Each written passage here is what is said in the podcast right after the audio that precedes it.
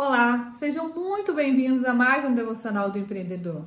E o texto de hoje está em Jó 33, 33, que diz o seguinte: Se não tem nada para dizer, ouça-me.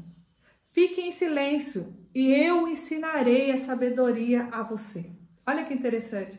Muitas vezes a gente se pega em situações e reuniões que às vezes a gente não sabe o que dizer.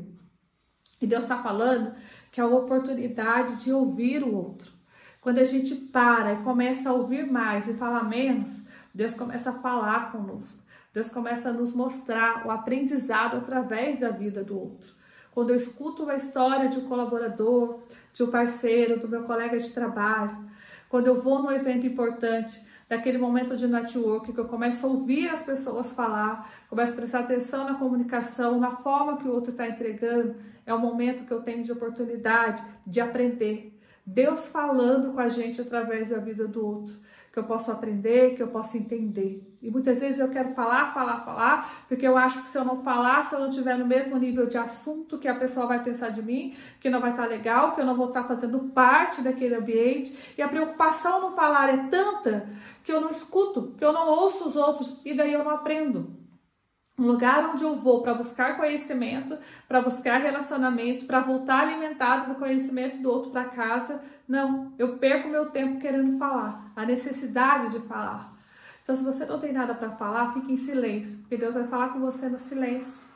E quando você escuta Deus no silêncio, quando você começa a prestar atenção nas pessoas que estão à sua volta, você começa a honrar e respeitar a história do outro. Eu falo, se a gente parasse cinco minutos para escutar a história de qualquer pessoa que seja, a gente nunca mais olharia para a pessoa da mesma forma. A gente passaria a honrar a história dela de outra forma. A gente passaria a entender as atitudes, a gente passaria a entender o comportamento, porque teve uma causa.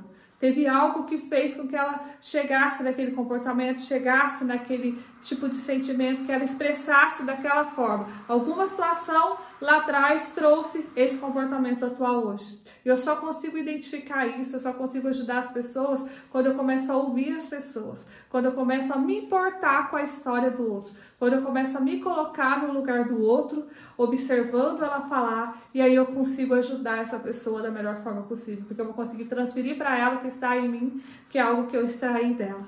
Então aprenda a ouvir. Deixe Deus falar com você no silêncio, para que você possa de fato fazer a vontade de Deus na vida do outro, que é servir. Não deixe de compartilhar essa mensagem, não se esqueça. Curta, reflita e nunca desista.